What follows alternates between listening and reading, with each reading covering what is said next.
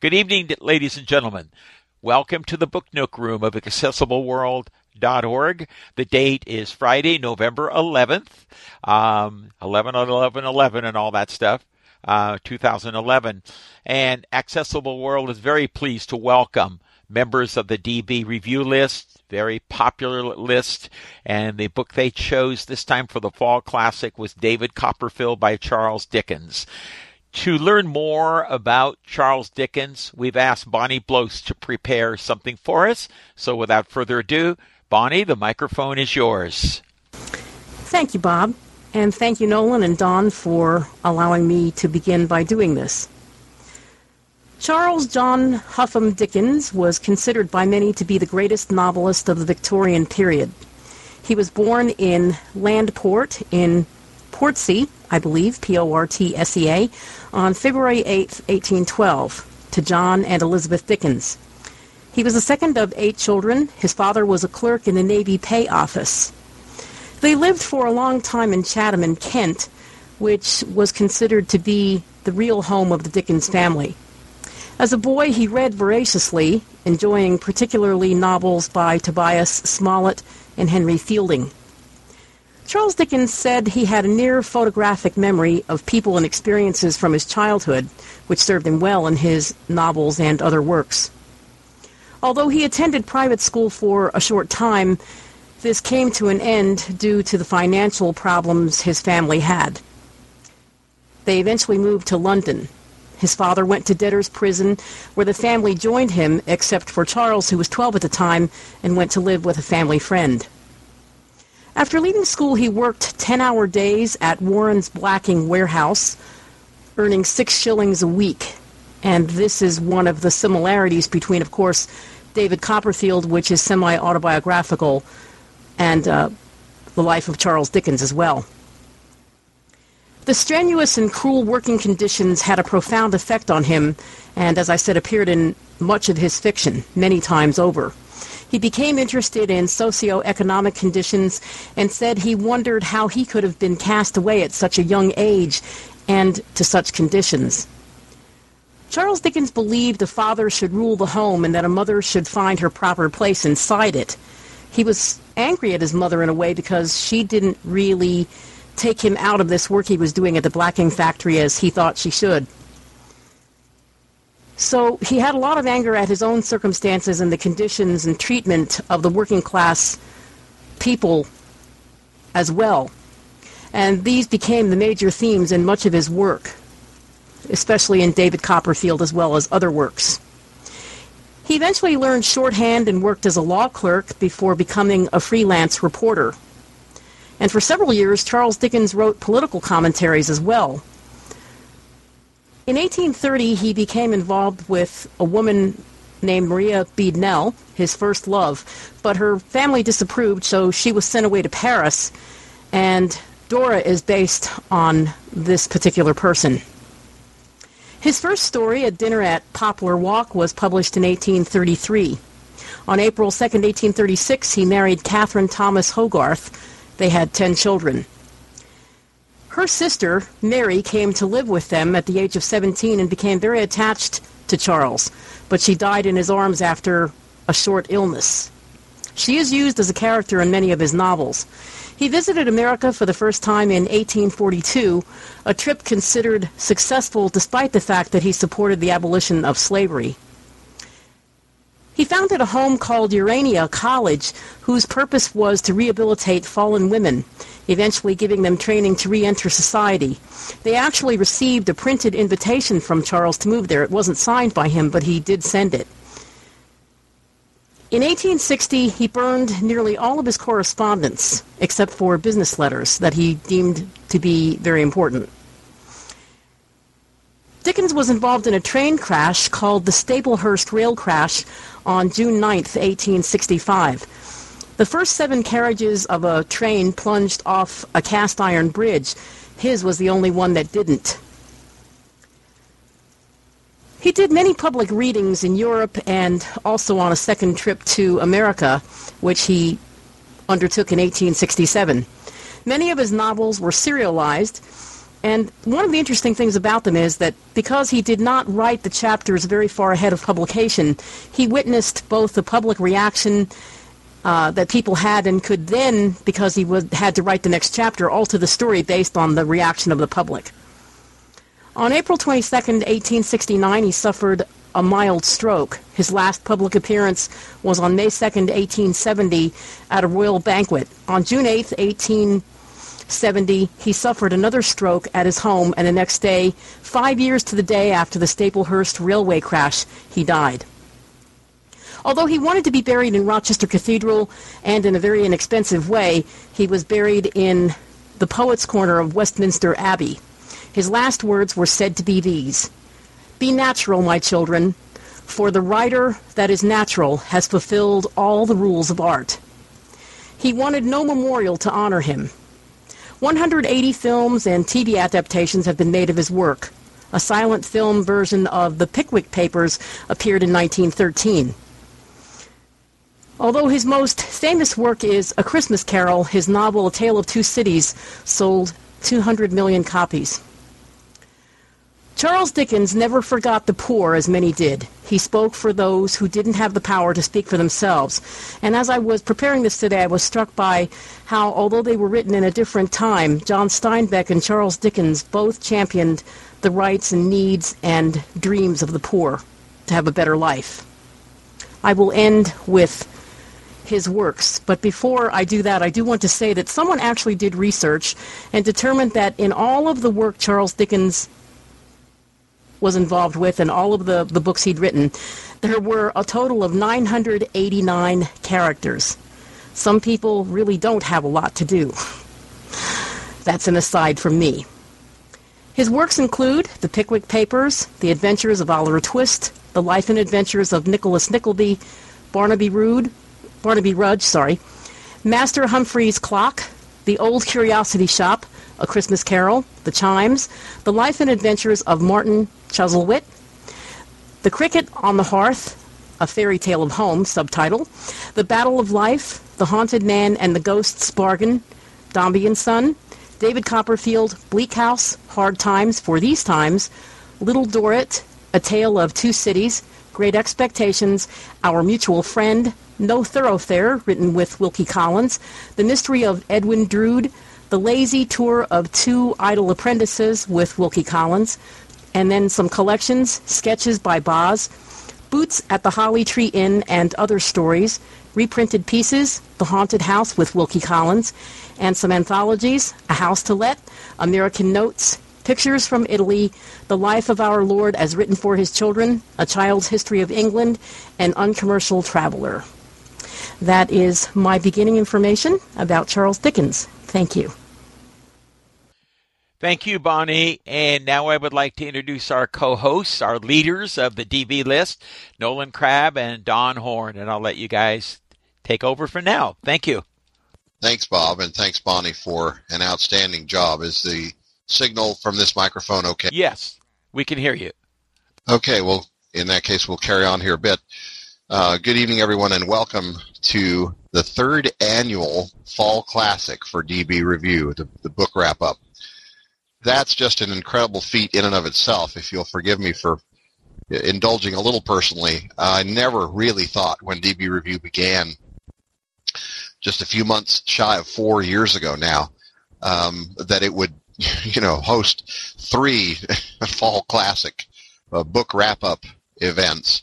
Right here, all of them have been here at the Accessible World site, and we are grateful beyond measure for the privilege of being able to be part of this site and to have our book wrap-up kind of thing hosted here. I'm so grateful, Bob, for your kindness in giving us some space here, and we do very much appreciate it.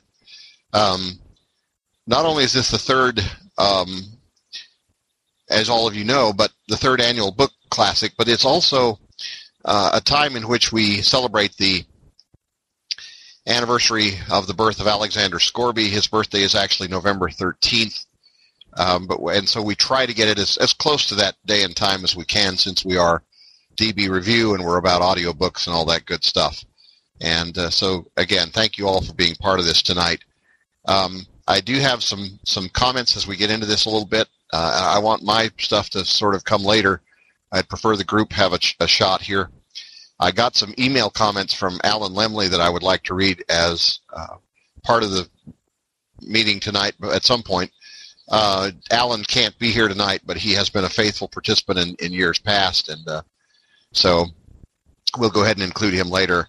I just want to express my appreciation for those of you who voted for this book. It's not one I would have picked. I have to be truthful.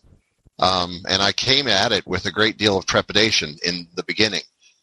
As it turned out, my wife and I read it together in the evenings, and it turned out to be a valuable and wonderful experience, really.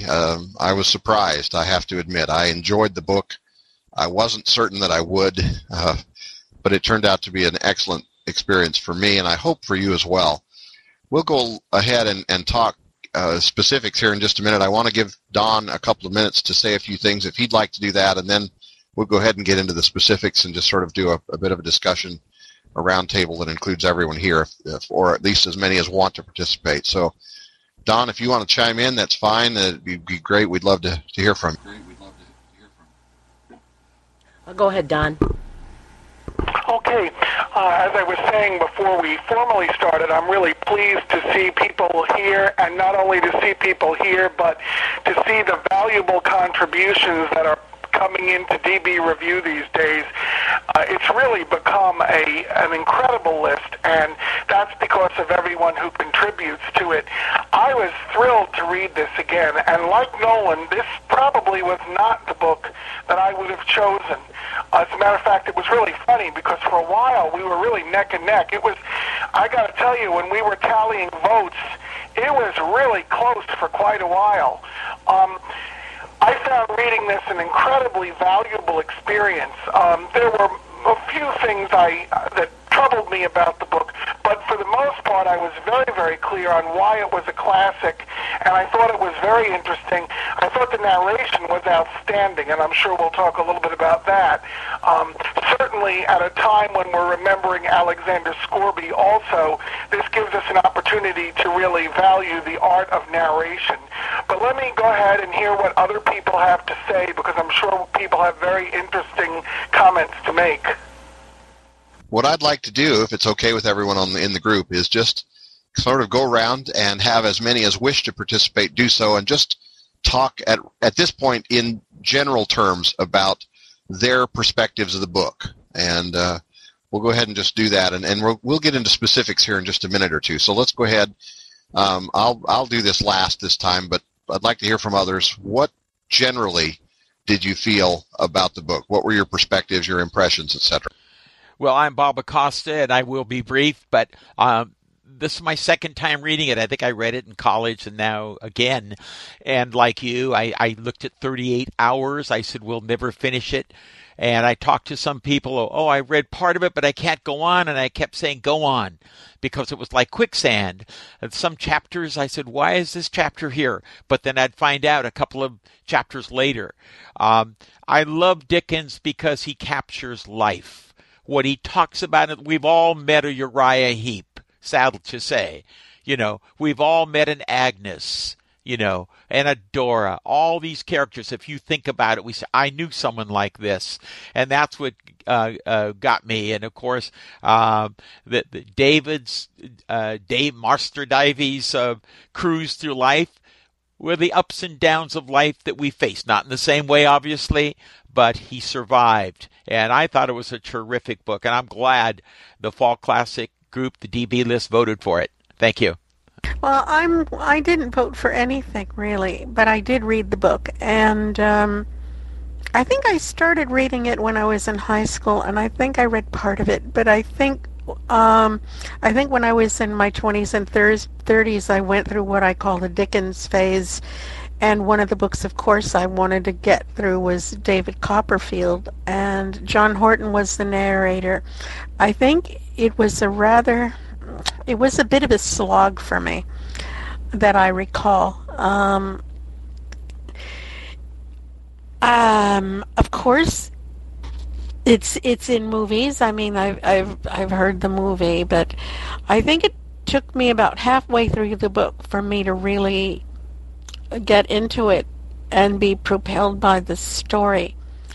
And I know that the characters are definitely memorable. So I have to say Horton did a great job, and there were parts of it I really liked.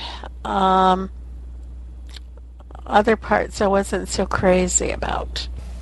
Hi, Ann Parsons here, and I did read David Copperfield many, many long years ago. In fact, I read it long enough ago that the narrator was Alan Haynes, and I have to say that John Horton did a creditable job, and that's fine. But the problem I faced was that I kept hearing Haynes in the background, and I don't know if anybody's ever experienced that kind of thing with a talking book, but that's what happened to me. And I have to say, I have always enjoyed Dickens. I find that David Copperfield I see differently now than I did when I first read it, mainly because I started looking at David in light of some of the psychological things that happened to him in his life, and that makes Dickens even more apropos these days. And I have to say that it's not my favorite of the Dickens books that I have read. I think if I were pushed to it, I might say that I liked Great Expectations better, but there are some really fantastic characters in this book, and that's all I'll say for right now.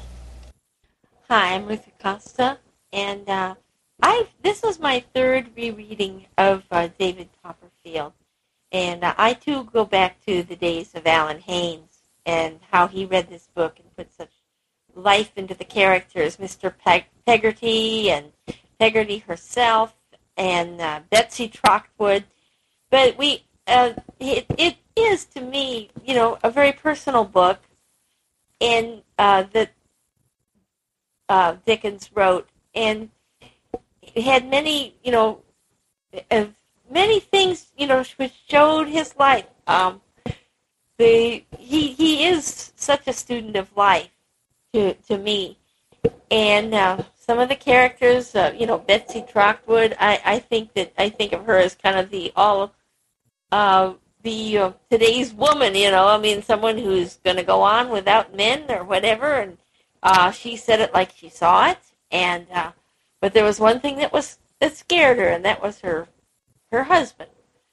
The Micawbers, who were both David and Tommy Traddles wound up residing. Some of the worst characters. Some of the characters I did not like were the Murdstones, both Miss and Mr. Murdstone. And I was interested, too, in how he always, and I've seen this in life sometimes where people keep coming back into your life as, and coming into the life and having something to think. And I think, too, reading something at a later time, and high school, we don't always have the experience to really understand a lot of the things. And reading it a little later on gave me, at least, I saw different things in it. And there were times when, even though I've read this before, when I got more out of this than I did. Or I either had forgotten some of the characters, or had forgotten some of life, and found this, really to be a great book.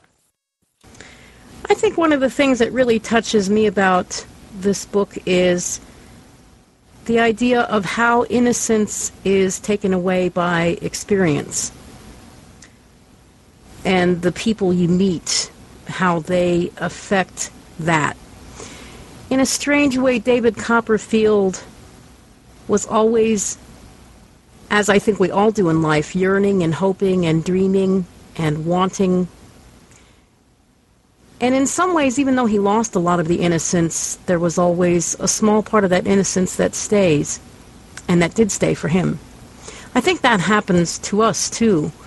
Hopefully, within all of us, in some way, somewhere, there is some innocence that remains, some awe and wonder, no matter how hard life might be, that we still maintain and can hold on to. And I was touched by that. His vulnerability, his wanting to believe in people, earnestly asking questions, wanting to know, to learn, and yet at the same time finding out that a lot of the things he believed were changed, a lot of it he couldn't really hold on to in the same way he had as a child. But some of it, I think he always lived, hopefully, was always trying to move onward. And it's really, I think this book is really a symbol for that way of living for all of us, because really, as long as we're here, unless we sit in a corner somewhere, that's really what we all have to do. I think Charles Dickens was absolutely right on about that. And it had to be painful to write about your own life, but he did it. Well, I,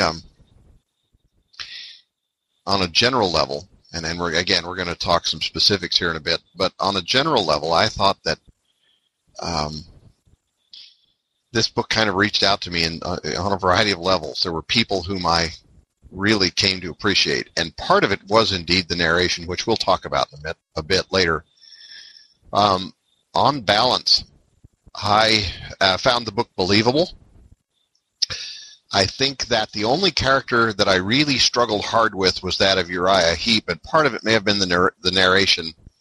He was so villainous that he almost seemed a caricature of a real human being. I guess real human beings can be that villainous and that obsequious and all that fake humility that he was engaging in there. But I guess that was my only real struggle in terms of character in the book was him, and the immense difficulty that I had in trying to even relate to people whom I knew that were like him. I mean, I've obviously met some people in my day who were, less than sunny side up, if you will, and yet I don't know that I've known any who had quite those same combinations of character, who were that. What's the word? I'm hypocritically humble and all those kinds of things. They're out there, obviously, but I don't know that I've actually had to deal with any such, thank goodness. So I struggled with that a little bit. But on balance, the characters to me came across as being rather believable and helpful in some respects and understandable in some respects. So I loved the fact that I could relate to them, even though these characters are nearly 2 centuries old now in terms of their life and time. Which leads me into my next little segue, I guess, and I guess I want to know a little bit about what you thought of the characters. Did you have a favorite character? Did you have a character that was not such a favorite? And why do you suppose that character didn't matter very much to you? Or those kinds of things. I would tell you my favorite character, oddly enough, was not David, although he certainly deserved to be up there, and he was. I have to tell you, I think my favorite character was old Mr. Peggotty, the old father, the old uncle, or whatever you want to call him, the old gentleman that looked after Emily and was on such an incredible quest to save her and find her and bring her back. There isn't a father in this room who is a father, isn't a person in this room who is a father who doesn't have those kinds of feelings toward their offspring, who wouldn't reach out through every kind of fog and darkness and horror to bring that child back, if need be, from whatever place he or she had gone to. And I was so struck by his quest, and it moved me deeply. And it caused me to really think about fatherhood and how far would you go to reach out to one of your children and try to bring them back from some dark and tragic place? And I think the answer is, if you really have a conscientious desire to be good at it, the answer is you would go to whatever lengths you had to. I've I've monopolized a lot, and I apologize, but I do want to know what you think in terms of characters and development of characters. Let's go that route now. Let it go for the moment. All right. Oh, I thought Don was... Okay, I'll go on.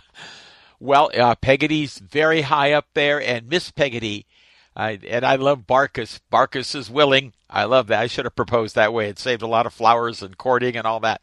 But mine is Betsy Trotwood, because even when he was thinking about Agnes a little bit, and there I got frustrated because so many words about love for Agnes, and he didn't say it, and he did, and I said, David, for God's sakes, propose to her. But Betsy, remember, said, blind, blind, blind. And I cracked up because he was blind to his love for Agnes. And then later, a beggar looks at him. Now, there he might have said a blind beggar, but he said, blind, blind, blind. They worked it in the next chapter about David, sorry. And but mine was Betsy Trotwood. I think she was a woman in another century. She was independent. She, Mr. Dick, what should we do with the child?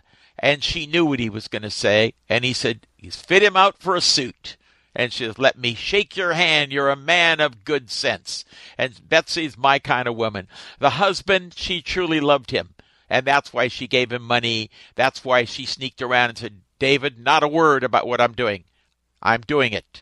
But she was my favorite character. I don't know if you wanted worse ones, but Uriah Heep is at the bottom for me. And let's see, the other, Murdstone's, Jane, terrible lady, and Mr. Murdstone, they're pretty bad. Well, I think I agree. I think Miss Betsy was certainly a bit of a tartar, and I think she's a mite peculiar and a bit of eccentric, and so I guess that's why she stand out for me.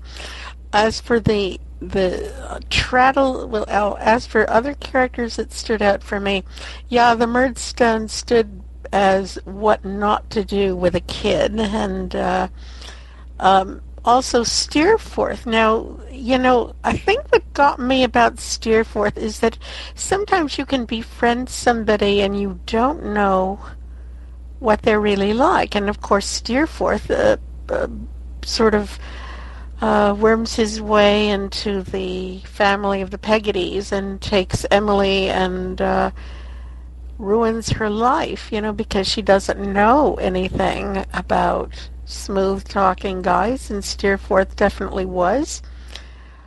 Well, Dora stood out to me as being a real childlike, immature kind of a gal, and she would have driven me crazy with the baby talk and the dogs and all that.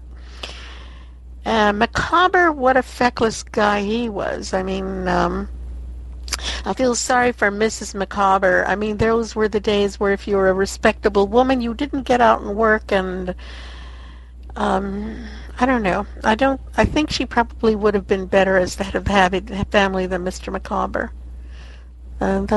That's my opinion, anyway. I think I have to say something here about Steerforth and Mother Steerforth, and also that horrible woman, Miss Dartle, that lived with them. But they said one time that the poor didn't really count because they didn't have feelings, as did the well-educated people like Steerforth and people, so, which is how he kind of justified his behavior with little Emily, as she was originally known, who was the perfect person that, you know, Mr. Peggotty had taken in. Mr. Peggotty had taken a lot of people, including, you know, he never forgot Master Davy. And I, too, think that Betsy Trotwood was someone who spoke the truth, spoke it as she saw it, said exactly what she wanted to do. But I think if we're talking about Dora a little bit, people may say, well, you know, people like her don't really exist anymore, but I kind of want to differ with you on that, because Aren't there some women who give all of their thoughts to looking pretty and buying pretty clothes and all of the affections or all of the affectations rather than worrying about, improving their mind? And of course, we can't forget Jip, who walked on the table and was, her dog and everything like that. But I tend to agree that she would have driven me crazy, but I think that there are women who, just all they think about is being pretty and being, like a China doll, and that's kind of how Dora many times was. I have so many feelings about so many of these characters, and part of Dickens' charm is that he not only draws his main characters well, but he also draws the bit parts extremely well. I, of course, hated the characters that you're supposed to hate, the Uriah Heep and the so forth, and Steerforth. Yeah, very smooth, very Mephistophelian, if you will. I guess I'm pronouncing that the wrong way, but anyway. But I liked Peggotty. I always liked Peggotty. The maid, the housekeeper, Peggotty. Because I just thought that she was kind of the anchor that kind of kept things sane for both David and his mother. And as far as Dora is concerned, and I said earlier about the psychological aspects of this book, I found that Dora was a real parallel to David's mother. And it has often been said that men marry women who are close in personality to their mothers, and this is often the case. And so Dickens wrote this in his book and, understood this 100 years before it became a fashionable psychological maxim, if you will. And as far as his finally coming around to Agnes, I sense that was when he truly grew up and discovered what he really wanted in life and so forth. I just find his bit characters fascinating. I mean, the little dwarf hairdresser, whatever. The guy in the, I'll never forget the guy in the where David sold his jacket when he was going from London to visit his aunt the first time. I just these bit parts that stand out, that are so amazingly well drawn. And Mr. Barkis, I liked Mr. Barkis. He was good. So that's my opinion on the characters. Okay, well that's a pretty good go on those, and I've often, since I've read the book, I've thought about some of those characters and wondered whether they had any parallels, and they kind of do. I think I almost see Peggotty as a kind of a Christ-like character in some respects. He took on all comers. People moved in, they found shelter in his place. His place was humble, but it was adequate. He went on this phenomenal quest for the girl to bring her back. And there's almost a messiah kind of a, if you will, and I don't mean to offend any of you here who aren't persuaded in that regard, but as I read the book, I wondered if Dickens had any kind of a, thought about the old father, the old gentleman being sort of a Christ-like character in as he wrote it. Probably not. I'm probably reading way too much into this. It's a bit of a stretch. What I'd like to do is share with you now Alan Lemley's comments And I'm not going to read it word for word because I don't have a braille display on this machine, and to sit here and try to parrot the voice synthesizer is a little bit more difficult than I want to get into this late at night. So, but I do want to at least summarize those with you, and if you'll give me just a quick second to do that. Oops.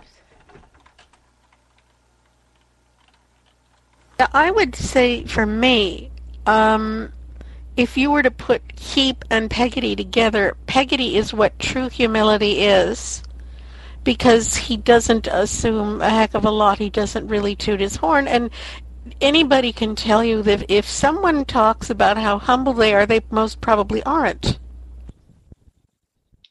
Yeah, that's a good point. That false humility was just scary to watch, and I mean, there are people out there like that, I suppose. So, and the Steerforth guy we've all known characters like that who were so captivating and so charming, and they've all, you know, those kind of people pull us into their satellite, and we become their satellites if we aren't very careful. And I don't care who it is, whether it's a, you know, charismatic religious character or a really buff and polished salesperson or whatever. Life is full of Steerforths, unfortunately, and so some of those characters I wasn't quite as able to relate to, but we all can relate to those, some of those. Alan talks about the vocabulary that Dickens uses, and he said that's the thing that he liked. One of the things he liked most about the book was Dickens' use of vocabulary, and that's certainly true. He certainly liked the characters and the humor that Dickens wove into the narrative. Of course, he talks here about Horton's performance, and we're going to actually get into that as a separate segment. I don't know what can be said that won't become repetitive after a while, but I think we can do that. We're a pretty creative group. So he did mention the narrator's performance, how much it added to this particular edition of the book. And he said he enjoyed listening to Horton almost as much as he enjoyed the writing itself. And his Mrs. Micawber was especially well done, according to Alan. So he said his favorite character, since we've had that discussion, Wilkins. He liked Wilkins number one as the best. He said, I chuckled at most of the passages spoken by Mr. Micawber because of the language, his use of the language, and the never-ending, financial difficulties the guy had. And we all know people like that who just sort of grease by, and they skate by on their credit cards, and they're months behind, and and yet somehow they survive. They just sort of bounce on and carry on. Of course, his least favorite was Heep. We've all talked about that. Betsy was his second most favorite, and he says he's blunt himself, but he fails in comparison to Betsy. So that was his second favorite. Donald, of course, or Mr. Peggotty was his third favorite. His total lack of concern for material things were truly inspiring, Alan writes. That's certainly true. I would agree with that.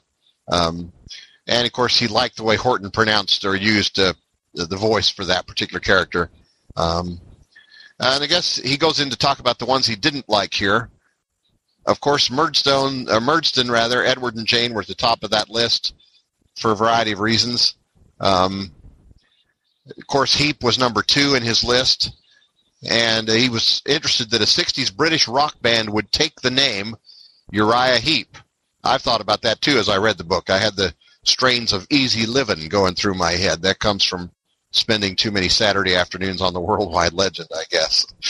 He didn't like Dora either, and he talked about the reasons he didn't like her.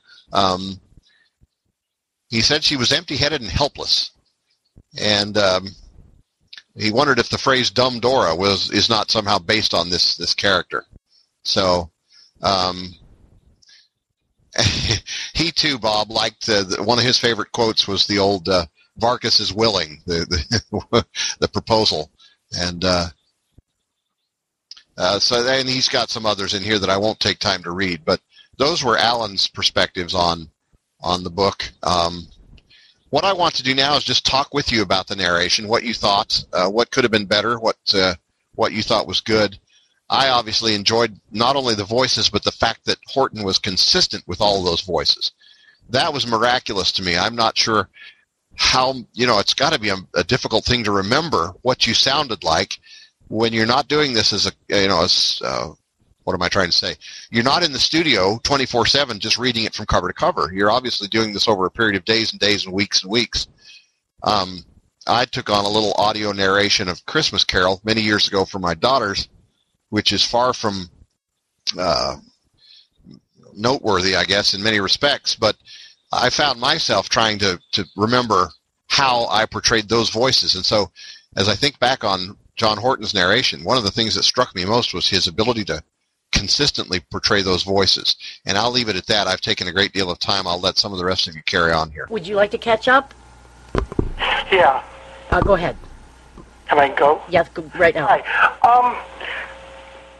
Just one quick comment on the characters, and then I'll comment on Horton, and that is that although I always have some difficulty with Dickens, I find his bad characters are just too bad.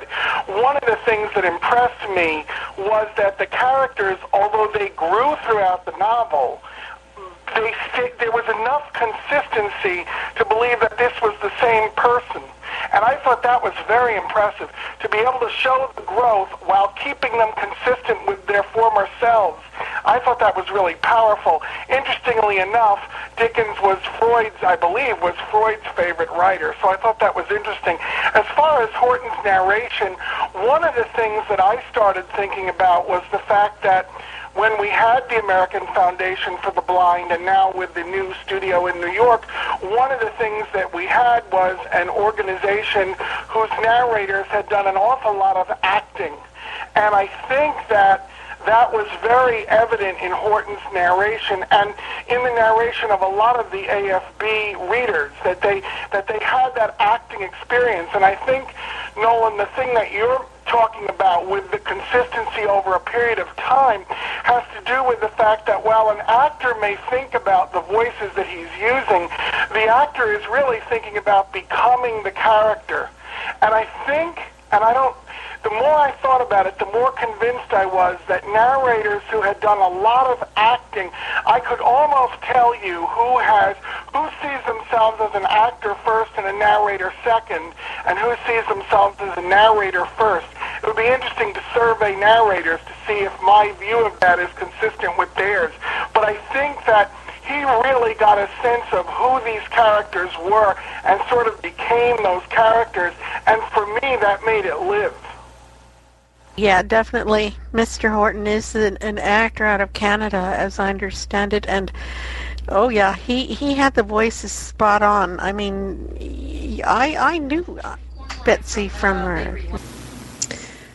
I just want to say that I think, Don, you make an extremely good point.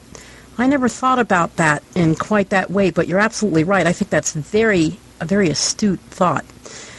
And I believe that the narrators that read, or obviously they do read, for us, or for anyone who reads audiobooks, are better at doing it if they have had acting experience. I really, really believe that. I think it puts them a cut above, because if they're actors first, they can really be excellent narrators, you know, if the acting comes first. I really, truly believe that. I think this was very consistent.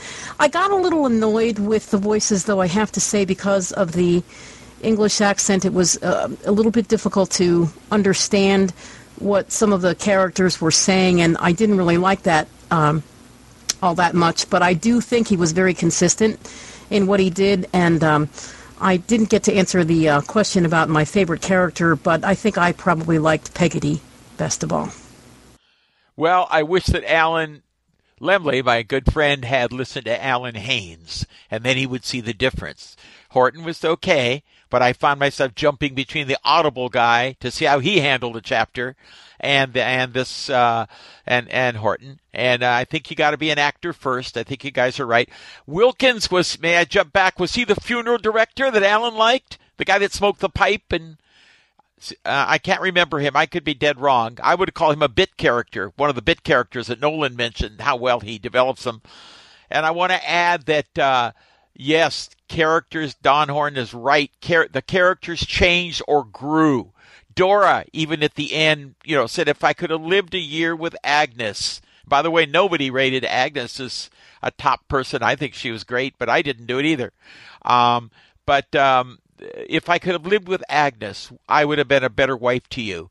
And how she, at her death's door, wanted to see Agnes last, And Dora did grow, but she would drive me crazy, too. I'm with Alan on that. But the characters did grow, even with Uriah Heep and Whittemore, was it? Who the dwarf caught. That was a wonderful story. But they forgive Davy. I don't know if that's cynicism to the extreme or they're growing, but they forgave him. And I thought that was interesting. But, yeah, I'm with Ann. I listened. I heard Alan Haynes' voice in my ears, and maybe I wasn't being fair to John Horton. Well, I don't know about being fair to John Horton, but it's just like... If you see a movie with one character in it played by a certain actor and you see a different edition of the movie, it's just like, I have to say it, guys, I like The Christmas Carol done by Alistair Sims. And it's the only one I'll ever listen to. If I see it on TV or whatever. I don't like the newer version of The Christmas Carol. I like the Alistair Sims. But as far as Alan Haynes goes, he was absolutely marvelous in his portrayal of the dialects of the British Isles. And no matter what book it was that he read, and I've read several by him, or that were narrated by him, and Horton does a creditable job, I must say. But somehow Haynes made these characters come alive. I don't know why, but there was something about his voice, the way he did his narration. And it's just like, I mentioned that crazy bit part character, the old man who bought David's jacket. In that little dirty old shop in that little town, and is back and forth and back and forth and, oh, my eyes and teeth, oh, guru. Oh, my ears and legs, oh, guru. Or however it was, and I can just hear Haynes doing this, and just amazingly. And, he made the book come alive somehow for me. And I have to say it, that Horton, as Bob so rightly said, Horton is okay. Horton does well. But I have to say I'm a Haynes lover, and I always will be, and I can't change. One thing I must say, too, is that when Alan Haynes read the things with the Cockney accents or the various old accents, he didn't go to such an extent that you couldn't understand them, and that was one thing that Mr. Horton did. I mean, there were times I had real times trouble understanding them, but with Alan Haynes, he never lost that ability to make you understand. I mean, if you don't understand the various English accents, he would always make sure that they could be understood, that the words could be understood. Well, I had no problem with Horton's doing of the accents. But the thing about Haynes, of course, is he's from Wales. So there is, of course, that lovely musicality that Welsh folks tend to have in their voices. George Holmes is another Welsh guy who's done stuff. So I think you can put it down to Haynes' musicality as well as the fact that, with his stuff. And I kind of like him too, but he isn't, there are a lot of narrators I like. Another thing is the character I think you're thinking of, Bob, is Wilkins Micawber. He's the guy who is constantly having money problems. Alan, you mean Alan like Mr. Micawber is number one? I got to talk to him. Oh, he was awful. But he was an example of the flowery language, right? If he owed you a bill, he'd talk to you for 3 days, and you'd probably go away shaking your head, and you certainly wouldn't get your money. Oh, Wilkins, okay. Well, everybody has the right to their own character, but I would never have thought of him as my favorite. Oh, no, he was dreadful.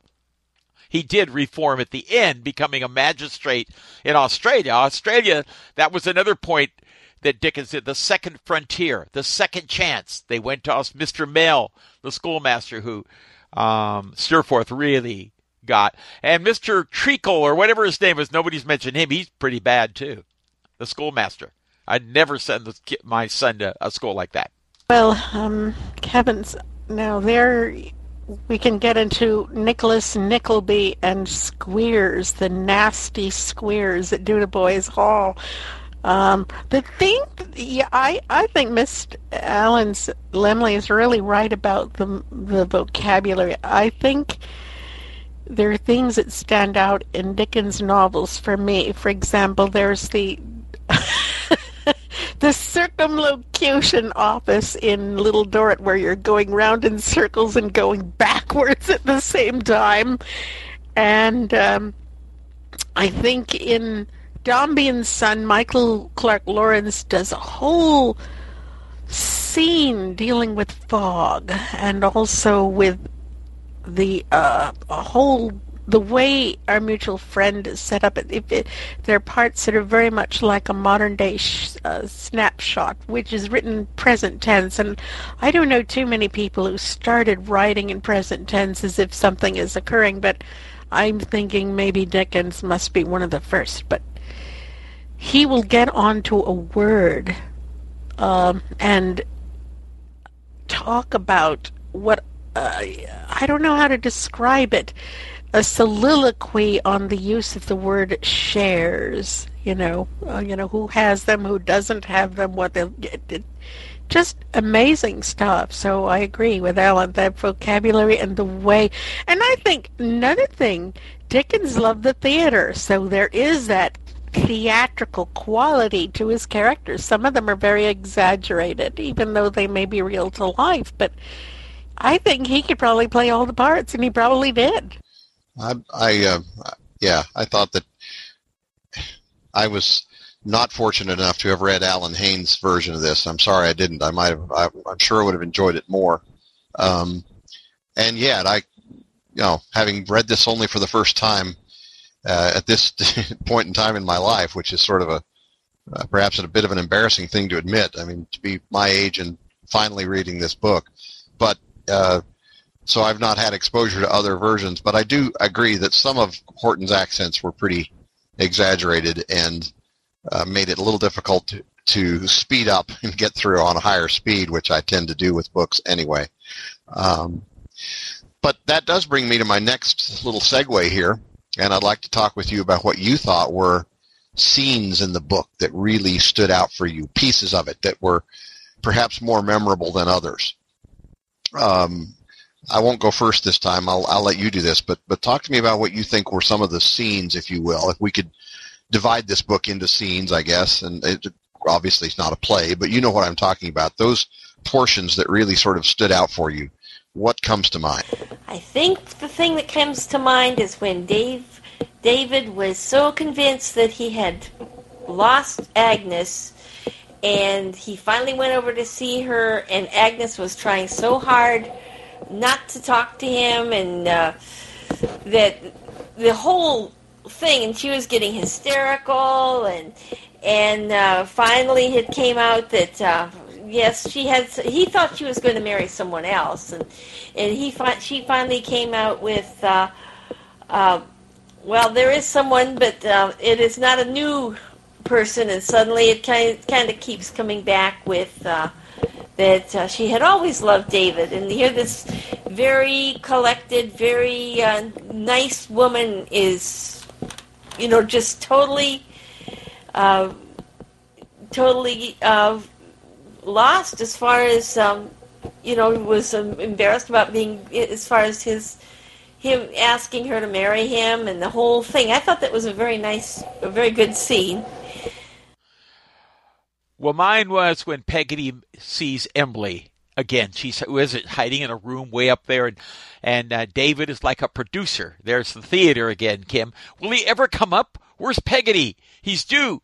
And Emily, and it's all going on. And you have that horrible woman, Rosa, was it? They're yelling at her and really mean to poor Emily. And then Peggotty comes in, and Rosa rushes past him. And you have the major scene, and he takes her in his arms. And there's nothing to forgive. He always loved her, his great quest of the world to try to find her.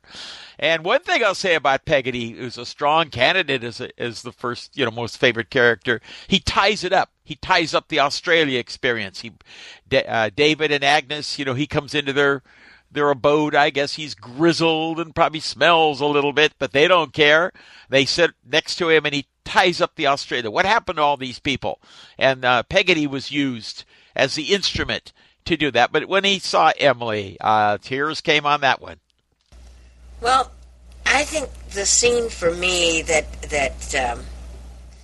and I haven't said much about Betsy Trotwood, and maybe I should, but the scene that did it for me was, and I'm going back to sort of the beginning of the book, or the first part of the book, was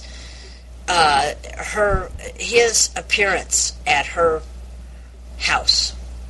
And, because he's absolutely terrified. And yet at the same time, he says, "You've got to take me in, you're my aunt," and he persists, even though he's terrified.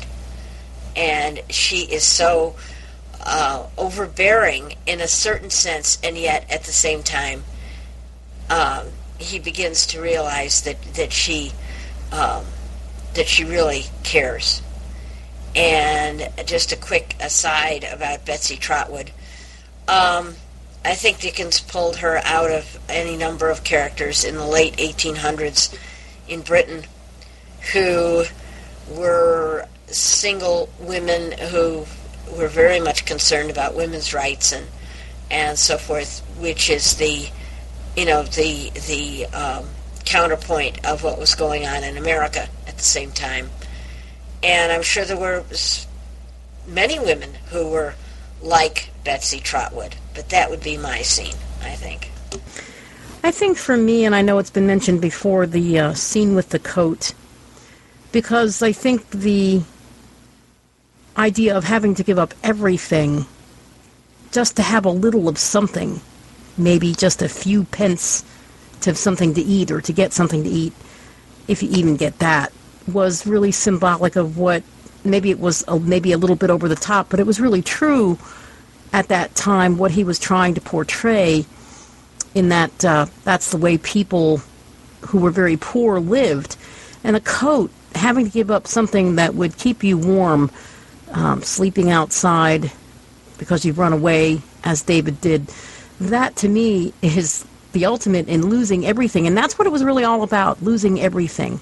The only thing that you really had was your life, and actually with so many people being greedy, never knowing the kind of person you might run into on a daily basis, you weren't ever really sure whether that life you had was one you could keep, because it was your wits against everyone else. And some of those people were out there, had lived a lot longer and had, obviously, than David, and at that point, and could do a lot more and could scheme a lot better than he could at that point, being a child. He had a lot to learn. He was just in the beginning stages of having to learn how to live. And so I think that scene was very symbolic of the times and of what he was writing about. You know, I think the thing that gets me about David running away to Betsy is that he was not going to be a victim anymore of circumstance, because he was under the thumb of Murdstone and he wanted to get away from him. And I get this sense of desperation that if he didn't do it, he would be immured under Murdstone's thumb for the rest of his life. So the only thing he could do, the only way he could survive, was to talk to his Aunt Betsy. And if she didn't take him in, he would really be... he would end up dead on the street or something of that nature. There are obviously a lot of scenes that we could focus on here, and some of you have done that and done it so well.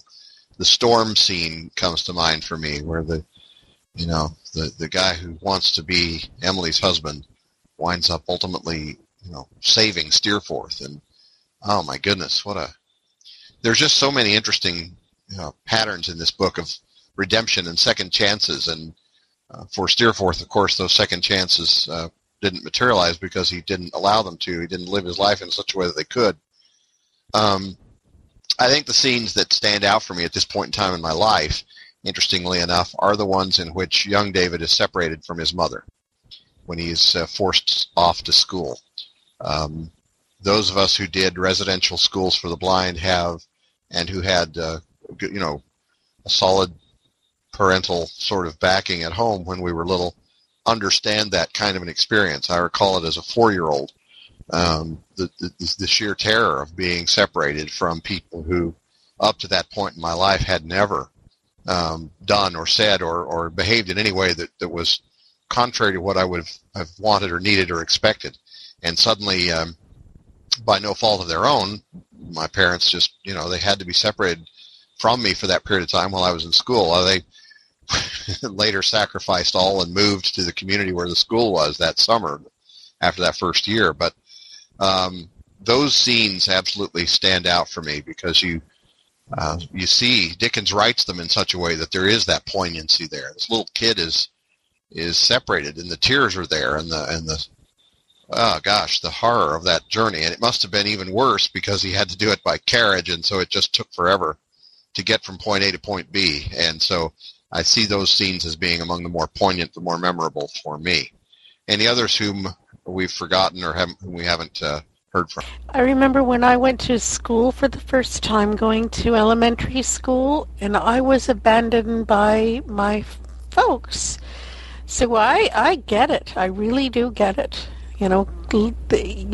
It didn't matter that I was maybe going home at the end of the day, but there was that feeling I'm abandoned by these folks that that's supposed to take care of me, and I'm in this strange place. And you can't help but feel a certain sense of frustration and anger with the mother, who had no self-esteem and therefore allowed the abuse to happen, and allowed those things to happen to David that did. But that's not all that different. We live in a day and time when the internet is filled with news stories about children who are abused, and sometimes the parent looked on, or at the very least refused to believe that the abuse occurred. And we we live in this highly enlightened era, and we think we're doing so incredibly well. But in reality, my goodness, it's just times unfortunately haven't changed that much. You talk about abusive schoolmasters. You look in the news, and what do you have? You have a case at Penn State where alleged abuse has occurred.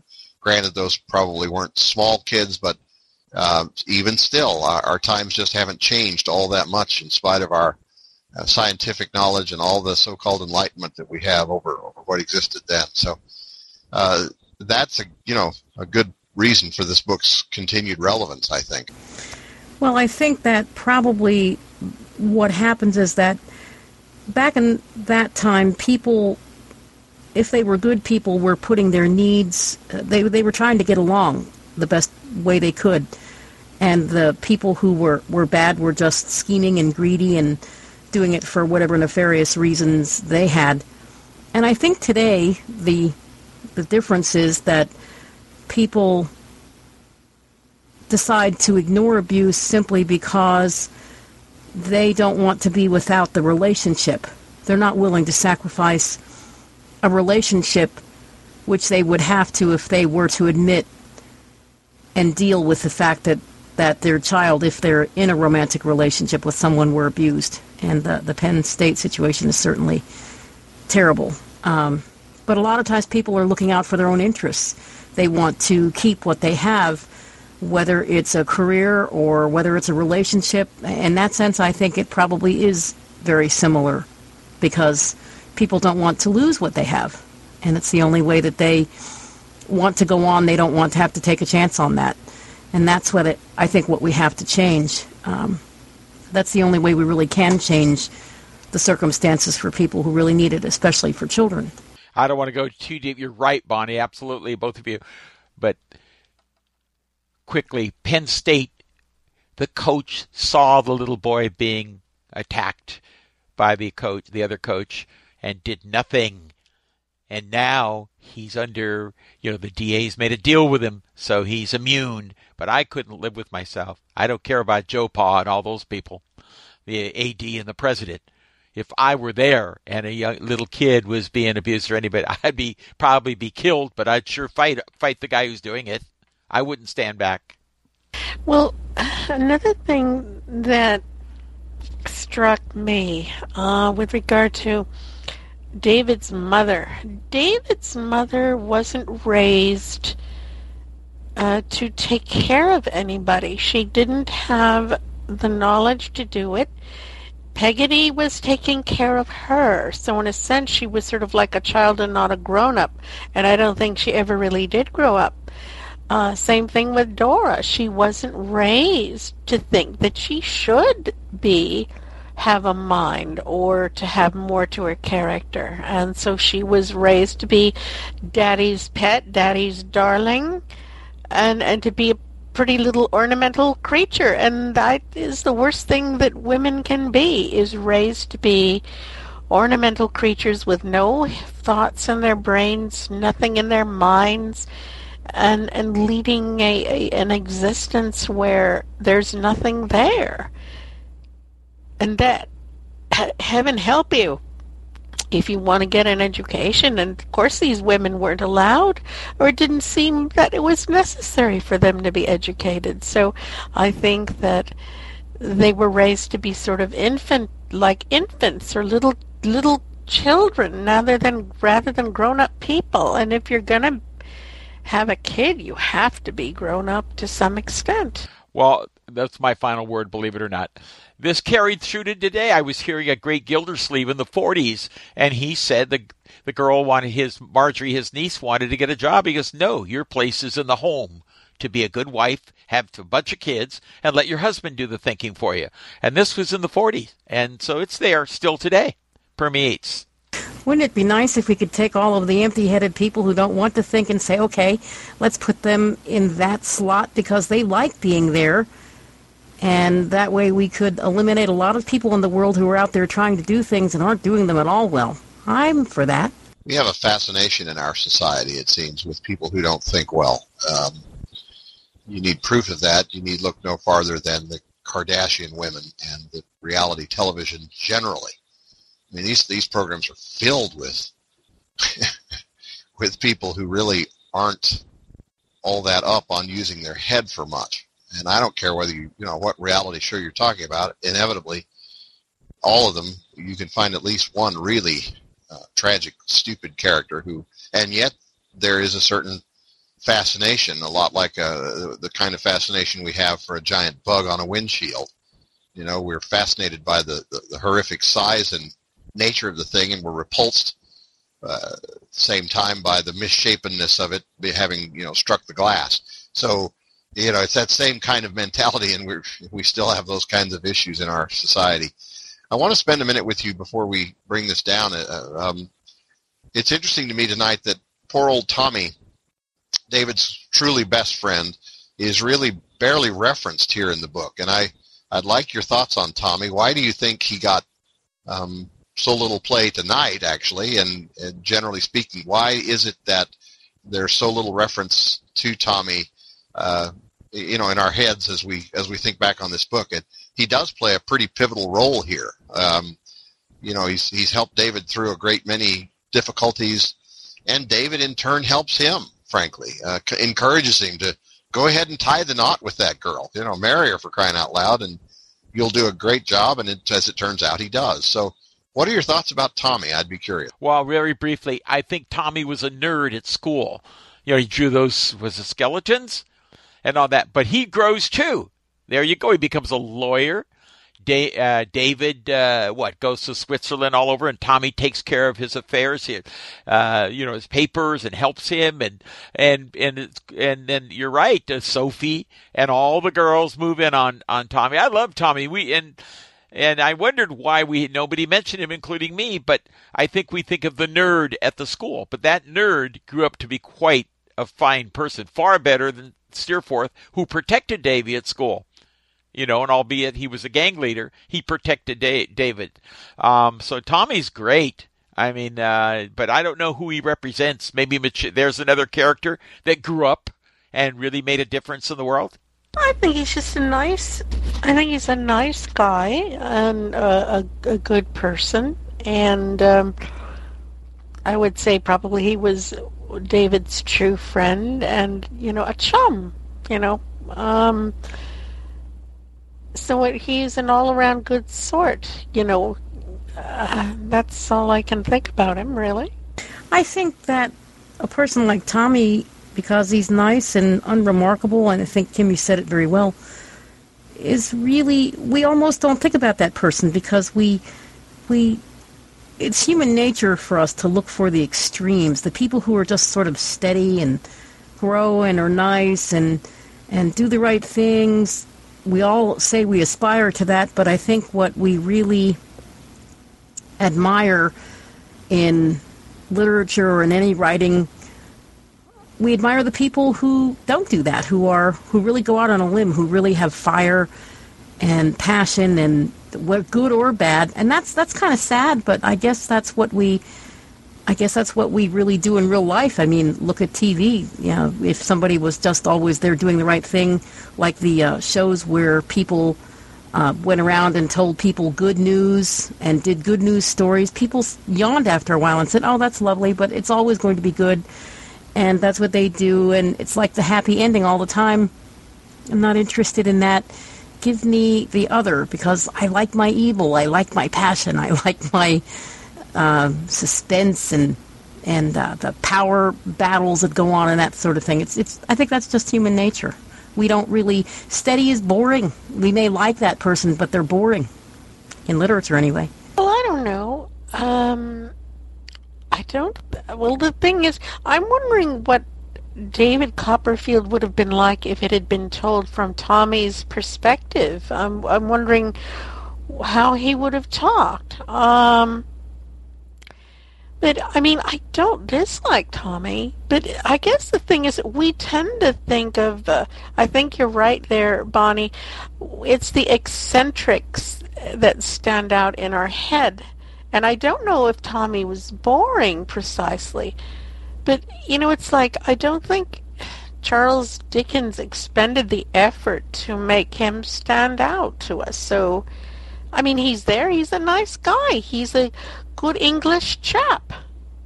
Well, he also showed up as David's confidential friend when he was trying to deal with the sisters or the aunts of Dora, when he was trying to marry them, and he helped to bring that whole thing through.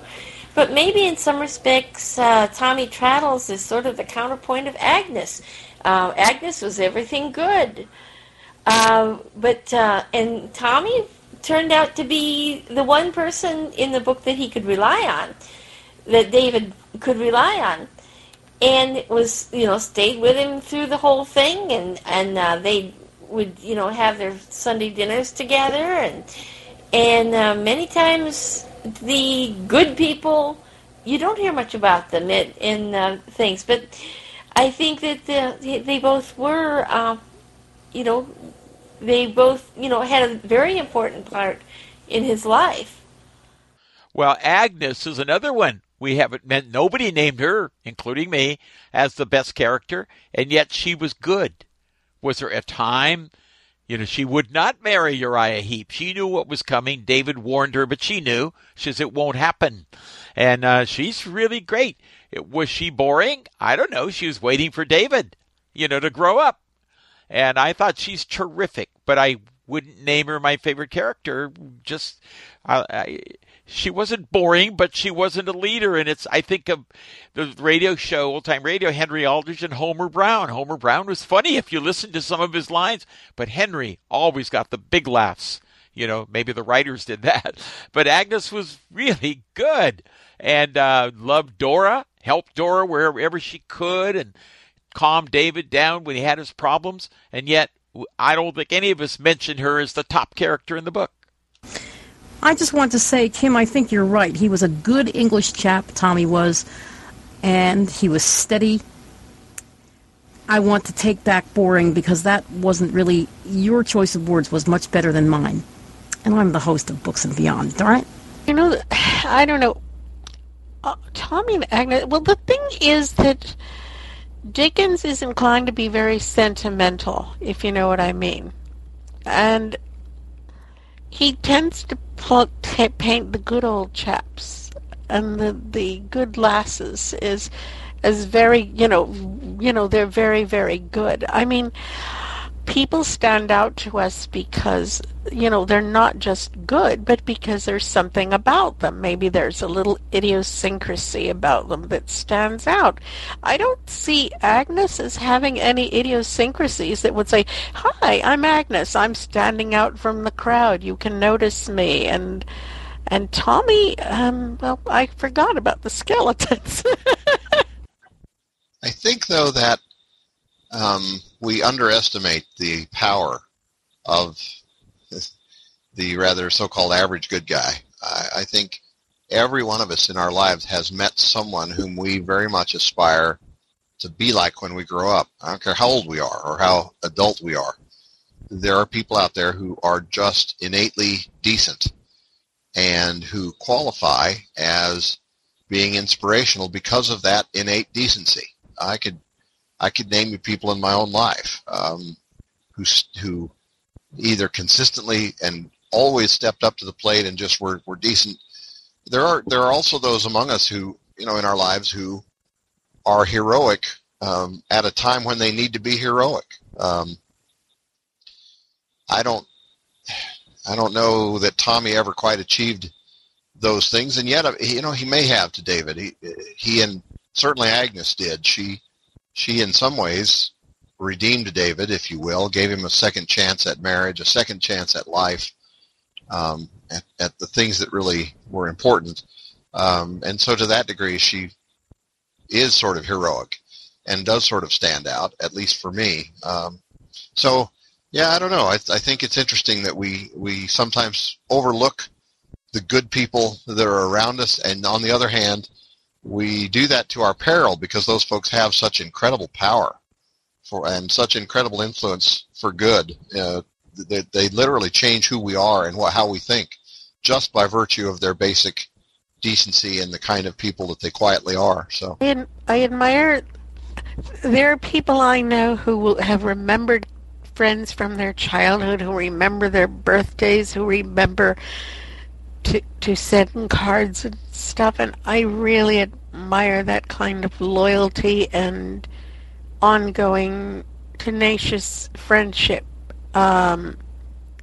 It's hard when we lose people along the way, but I really admire those folks who say, "Oh yeah, I remember this person from first grade," and they've had friends for long times and they keep friendships up, and it's just something I really admire.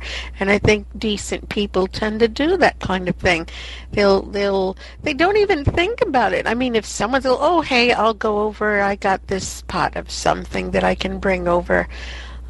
There's some folks in Costa Mesa who I regard as really decent people who will go out of their way without saying very much about it, but it just doesn't occur to them to do anything else.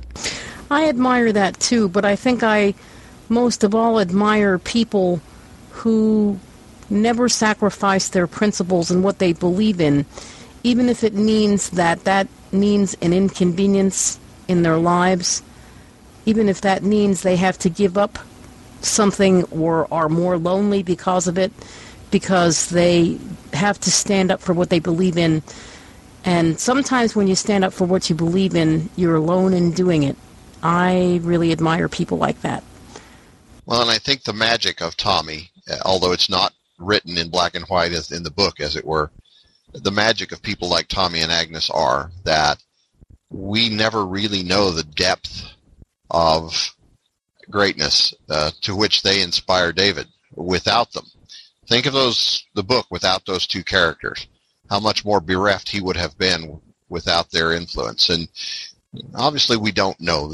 We can't measure from our perspective what exactly their influence was.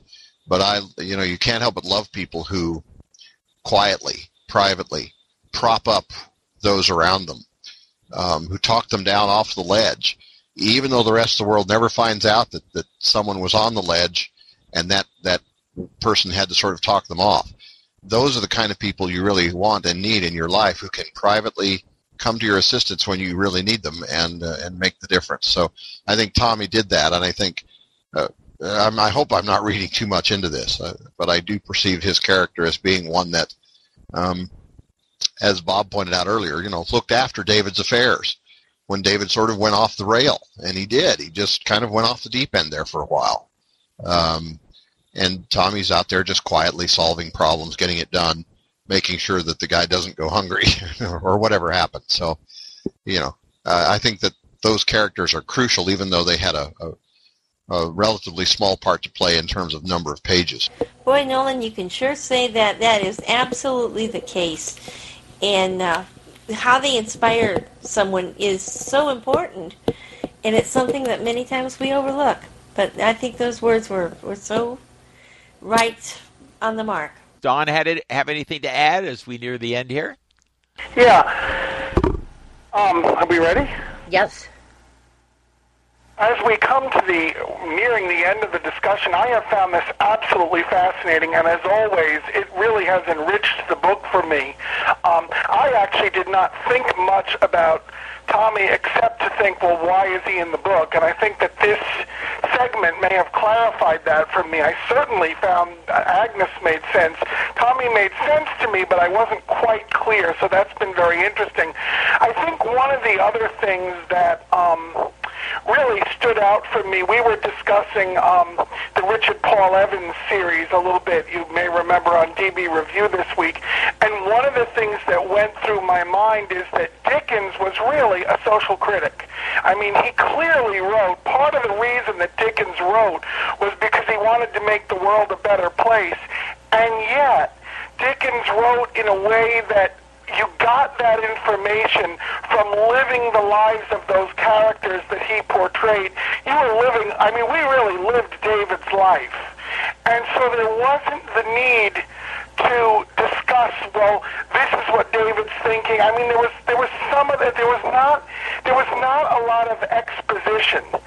You just, because you were living it with the characters, and I think that's the brilliance of good writing, and I guess that's the problem that I had in that first book of the Richard Paul Evans trilogy, and it became more clear to me as I read Dickens, just because I know we're kind of winding down, I just want to reiterate what a joy it is to get to know all of you through DB Review. It's very exciting, the impact that literature can have. I wrote, earlier today, I wrote a review, some of you may have seen, I finished reading Little Girl Blue, and it was a very difficult review to write because the Carpenter's music is so connected with a friendship that I've held for many years that I couldn't figure out how to separate my experience of the book from my experience of the person. And I think that in a very interesting way, DB Review serves that purpose for all of us. We all kind of become more because of each other, and we're reading books, and some of us, some of us read the same books, some of us read different books, but somehow or other it brings us together in a way that very few things can, and whatever our politics are, or our age is, or our vision status is, it sort of becomes irrelevant because we share this experience of reading and being readers, and I just think that's very enriching, and that's why it's such a privilege to have anything at all to do with a list like DB Review. Well, yeah, I would wholeheartedly agree with that. As I look back on 3 years of the classic, these meetings, I just am sort of I don't even know what the word is. I guess I stand back and think, my gosh, look where we've become. Look what we've become in that almost 4-year period, as I said earlier. And it's not because I had anything to do with it. It's because you guys are there. And that's the magic of DB Review. It's the people who are on the list and who set aside all of the other silly boundaries and divisive things that would otherwise be a problem and just plunge into a book. And because of the list, I think we all live more abundantly than we would if we didn't have that kind of input into our lives. I have scores and scores of reviews that some of you have written. Granted, I've not yet gotten to those books, but the reviews are in a place, and I actually go back and look at them and think, okay, is it time to go get that book? Because I think part of reading a good book is about the timing in your life and how much you get out of it at a different time in your life. But that's for another discussion, I guess. But I do want to, again, express my thanks to Bob for giving us this place to meet every year. It is, if we could transliterate it into something physical, it would be a wonderful place with padded chairs and a fire going and refreshment of all kinds and just an inviting, wonderful place to be. And that's what it becomes every November, especially for DB Review, and we're grateful. Thanks also to Marcia, who I certainly hold such high esteem for as a colleague over on the Worldwide Legend side, and grateful for her help, and to Ruth Ann and Nancy and Bonnie always for what you've done, and all of you really, and I guess my I'm most grateful to Don for picking up the slack and doing things that I've sort of let drop and roll at times during the last year or so. And I think that'll get better over the next year, but I'm grateful for all that he does to keep the list alive and well, and all of you for being part of the list. I do appreciate it. I do want to just very quickly remind you as we close that on December 1st, I will once again be announcing the favorites book of 2011 and the contest, if you will. It's really not a contest. It's the ability for everybody to chime in with their favorite book of the year, or a couple of books. And this year, I think we're going to expand it a little bit. We've given away either an 8-gigabyte memory card in the past or an NLS cartridge and cable. I think this year we'll expand that choice to include either an Amazon or iTunes gift card of a similar monetary value. And so do keep in mind that the 1st of December is coming, and we're going to make that announcement, and you'll want to be thinking about the books that you might want to submit, and everybody gets put into the drawing, and the fun happens. So thanks again, all of you, for being here, and Bob, I'll give you the final word, as I think is appropriate. Well, thank you, Nolan and Don and everybody. We look forward to seeing you next year. Happy birthday to our wonderful Alexander Scorby. And I want to say I, too, have a Nolan Don folder loaded with reviews. And when I'm on my desert island someday, I'm bringing a lot of books with me because we sure appreciate it. Thanks, guys. This was wonderful. And you guys were a marvelous audience. Thank you so much, and happy Thanksgiving.